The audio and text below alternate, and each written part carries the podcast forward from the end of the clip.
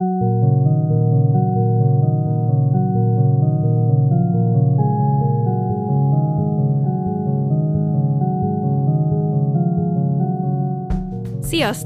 Elérkeztünk az Egészségiskola Podcast utolsó epizódjához. Ma az élelmiszerekről lesz szó, hogy milyenek voltak régen és milyenek most, valamint sok más érdekesség is vár rátok.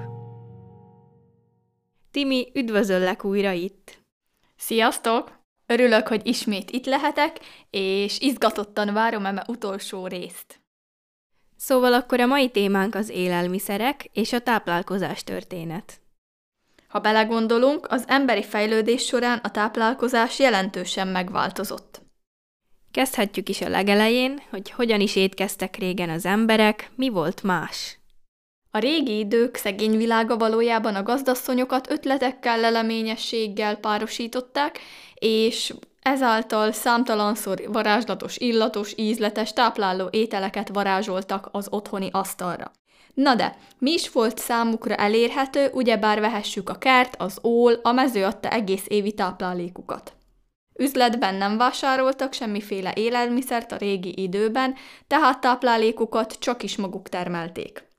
Például nem bíbelődtek sokféle fogással, a repertoár elég egyszerű volt, szinte mindig ugyanazokat az ételféléket cserélték, váltották hétről hétre, de bármit főztek, az ízletes, kívánatos volt.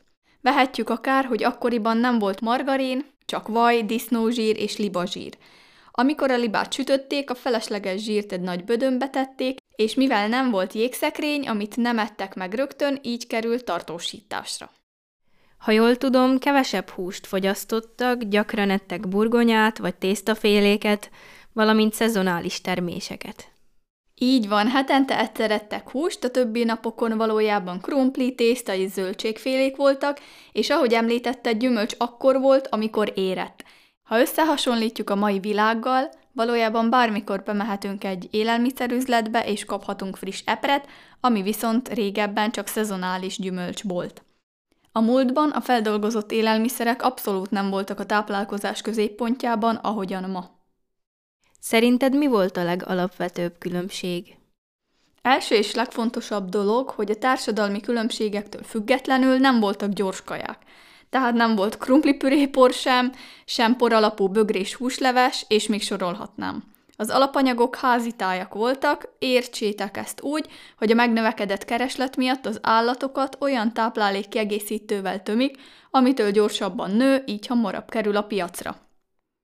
Valójában, ha belegondolunk, tényleg a szép nagy csirkemel, hogy össze tud zsugorodni sütés közben. A zsugorodás valamilyen szinten természetes folyamat, de nem úgy, hogy a hatalmas húsból végül lesz két falat.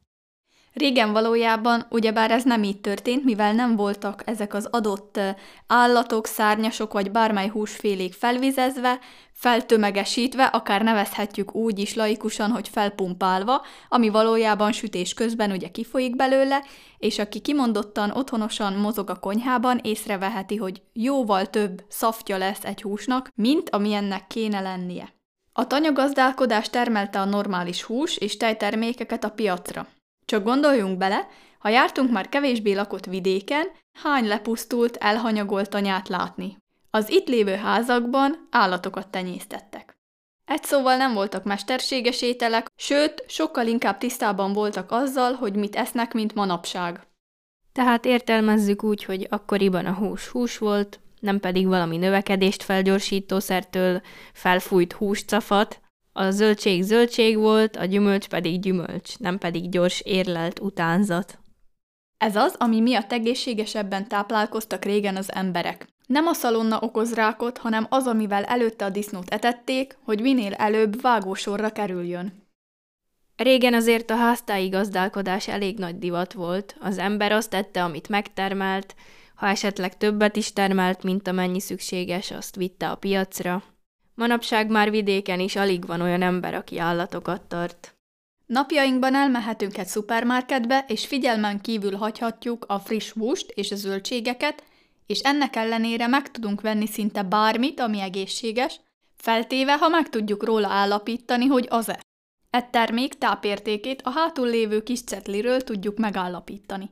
Nem rossz tehát, ha tisztában vagyunk azzal, mi az a szénhidrát, a zsír, telített és telítetlen, vagy mekkora az elfogadható fehérje mennyiség vagy akár cukormennyiség egy bizonyos termékben. Ezt ma sem tudja mindenki, sőt, sajnos tapasztalatok alapján igencsak kevesen. Hogyan változott a világ táplálása az utóbbi időben?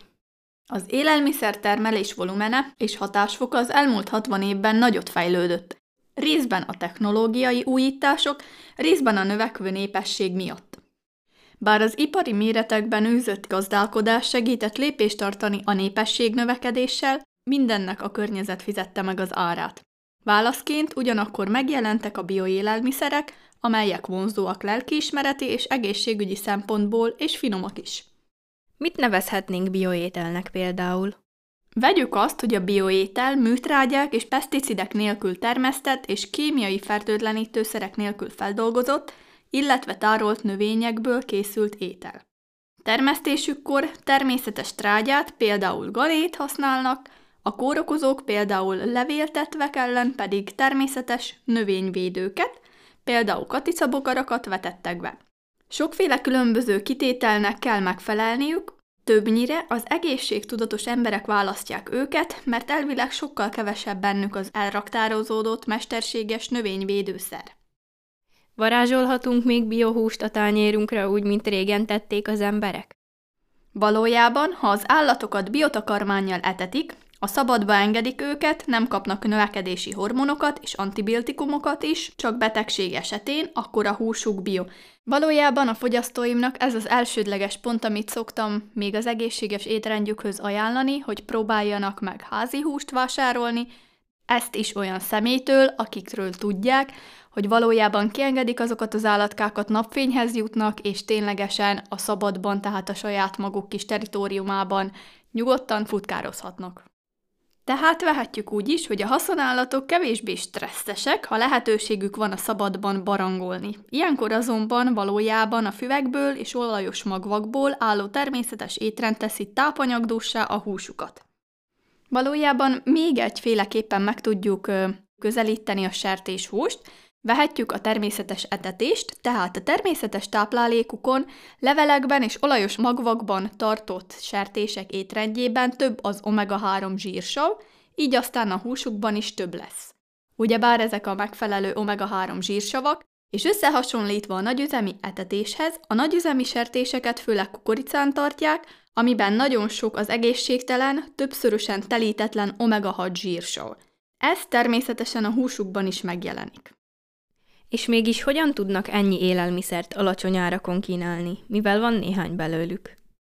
Mivel az élelmiszerek iránt nagy a kereslet, és a pénzzel kart-karba öltve jár a csalás lehetősége. Nem is gondolnánk, milyen méreteket öltenek az élelmiszercsalások, ráadásul komoly egészségügyi kockázatot is jelentenek. Mire gondolsz az élelmiszercsalás alatt? Az élelmiszercsalásnak sokféle formája ismert, helyettesítés, higítás, az eredet megváltoztatása, mesterséges feljavítás, felcímkézés akár, lopás és újraeladás, márkahamisítás, szennyezetétel tudatos terjesztése.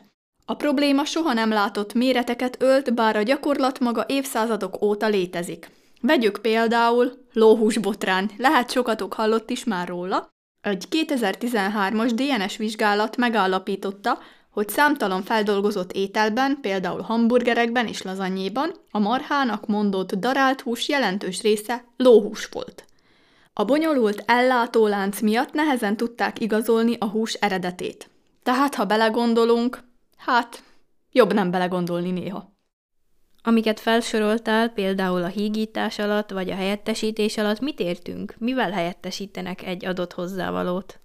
Vegyük példának, a tej az egyik leggyakrabban megbuherált élelmiszer. A csalók pénzt spórolnak meg olcsó adalékanyagok, például sabó és növényi olajok hozzáadásával. A bonyolult ellátóláncoknál könnyebb a csalás, mert több helyről származó tejet kevernek össze.